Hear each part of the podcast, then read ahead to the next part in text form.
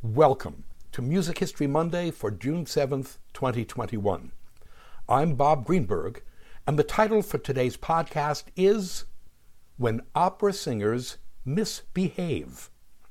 If you haven't already, please consider joining me on my subscription site at patreon.com slash Robert Greenberg Music, where I blog, vlog, podcast, pontificate, review, and bloviate four to six times a week. An early timeout. Before we address the particular bit of operatic misbehavior that occurred on this date in 1727, we must momentarily step back and take a larger look at the title of today's post When Opera Singers Misbehave. Because where do we start? Like writing a post entitled Alcoholics in the Soviet government, or humorless people at the FBI, or morticians who wear black. The litany and literature of misconduct on the part of opera singers is near endless, like a list of cows that give milk or female mosquitoes that sting. The next time any of us ask ourselves that bewildering question, why would anyone in his or her right mind want to be president? I would suggest we respond to ourselves this way because they aren't talented enough to be opera singers. The ego, overweening self importance, naked ambition, exhibitionism, love of performing, and even on occasion megalomania that drives politicians to seek high and highest office are as necessary for an opera singer as a beautiful voice. Opera singers must be willing, able, and prepared to take the stage, not infrequently wearing many pounds of costuming and makeup, and sing unamplified with unerring accuracy and artistry while acting and strutting about the stage for two, three, and even four hours at a stretch in front of three, four, or five thousand people. It is not a job for the timid or faint of heart. The traditional heroes of the opera house are those singers with the highest voices sopranos, particularly those skilled at coloratura, meaning elaborate virtuosic embellishment, and tenors. Sopranos and tenors are, more often than not, the stars of an operatic show. The first woman, prima donna, and first man, primo uomo. At the tippy top of the heap are the operatic goddesses diva, singular, divae, plural, and gods, divo, singular, divi, plural. In particular, the goddesses are shrinking violets not. They know exactly who and what they are, and they will not allow any one of us to forget it. Listen, you want to talk about overwhelming stage presence and preternatural glamour, true glamour? You can keep your Rita Hayworths, Meryl Streeps, Brigitte Bardots, and Hermione Gingolds. I'll take Maria Callas, Leontyne Price, Renata Tebaldi, Jessye Norman, Anna Netrebko, and Elīna Garanča any day of the week, any hour of the day. My God, those singers, that's presence. That's glamour. Awesome genetics and brutally hard work and dedication have made these elite singers true goddesses. And don't they freaking know it? A final observation.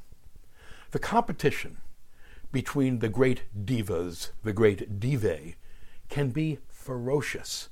And like feral cats, they are just as likely to tear each other to shreds as to coexist. Okay, we are now prepared to deal with the topic of today's post. On June 7th, 1727, 294 years ago today, a long running feud between the sopranos Francesca Cuzzoni and Faustina Bordoni broke out into open warfare, a screaming, hair pulling, dress ripping physical altercation on stage in London during a performance of Giovanni Bononcini's opera Astianatte, of 1725.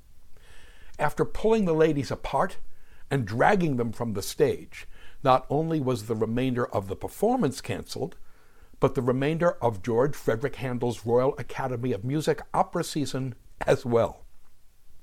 For our information, sources are in disagreement as to whether this brouhaha took place on Tuesday, June 6th or Wednesday, June 7th, 1727. Obviously, I've chosen to run with the latter date. Here's what happened.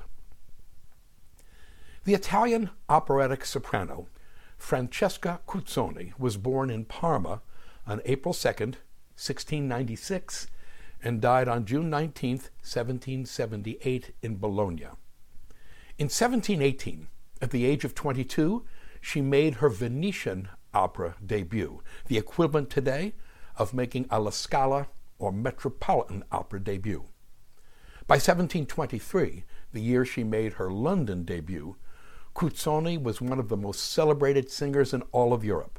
Then, as now, star singers ruled the operatic roost, and London's greatest opera impresario, none other than George Frederick Handel, 1685 to 1759, wanted her as his prima donna.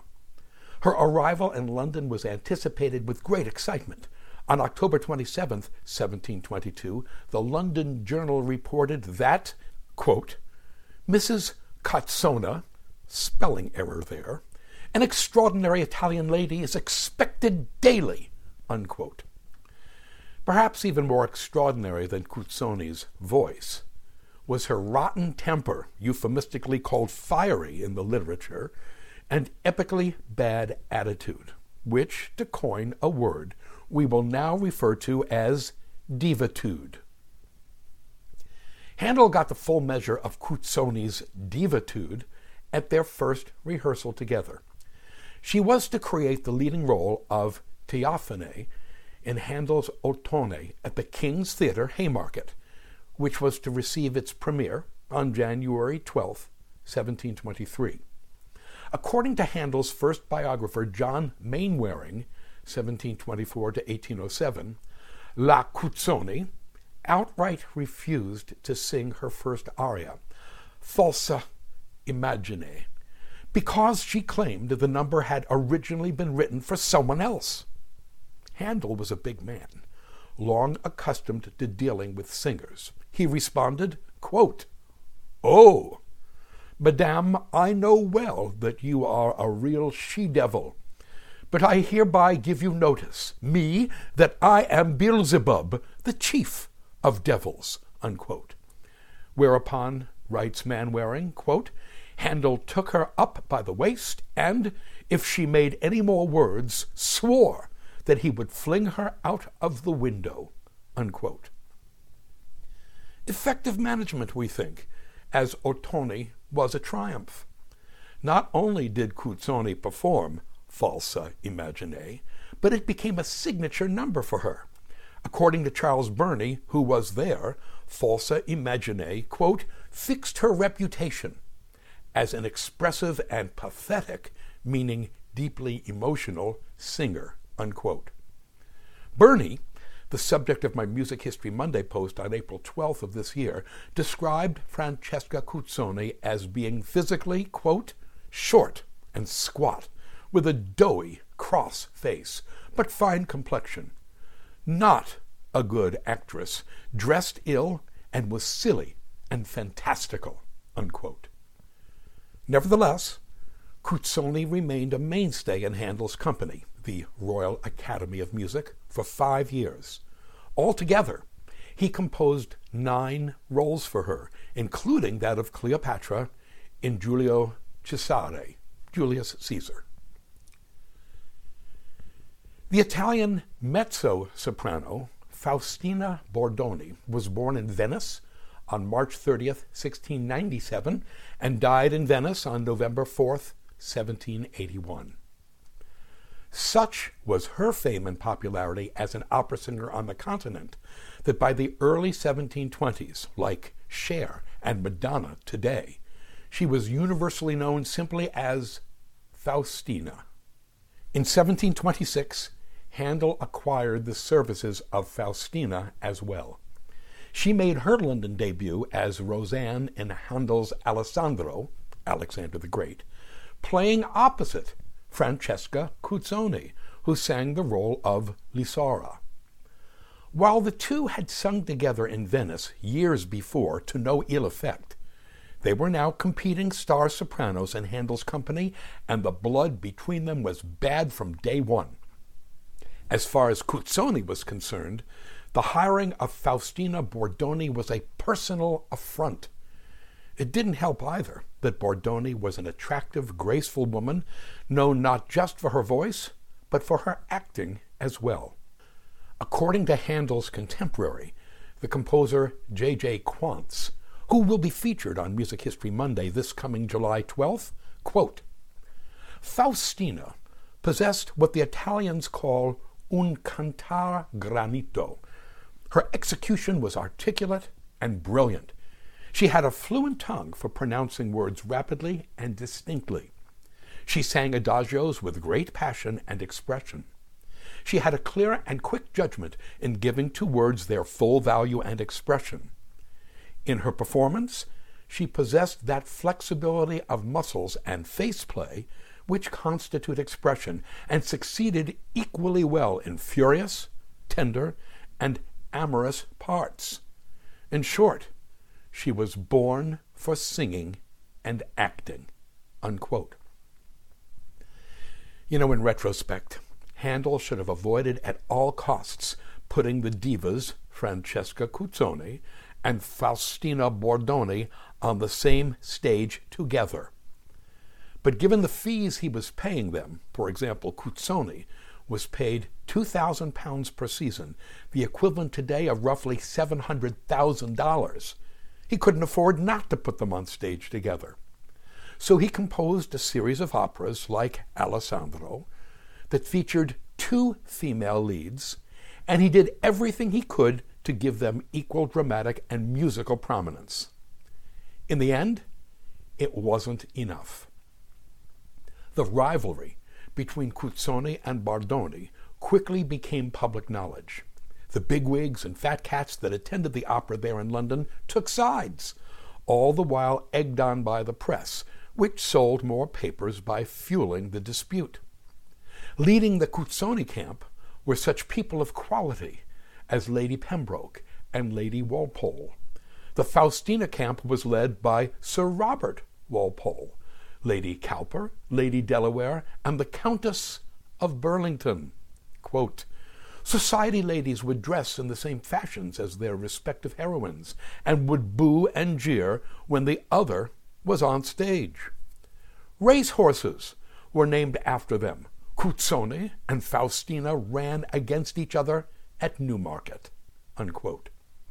Lord John Hervey wrote, quote, In short, the whole world is gone mad upon this dispute.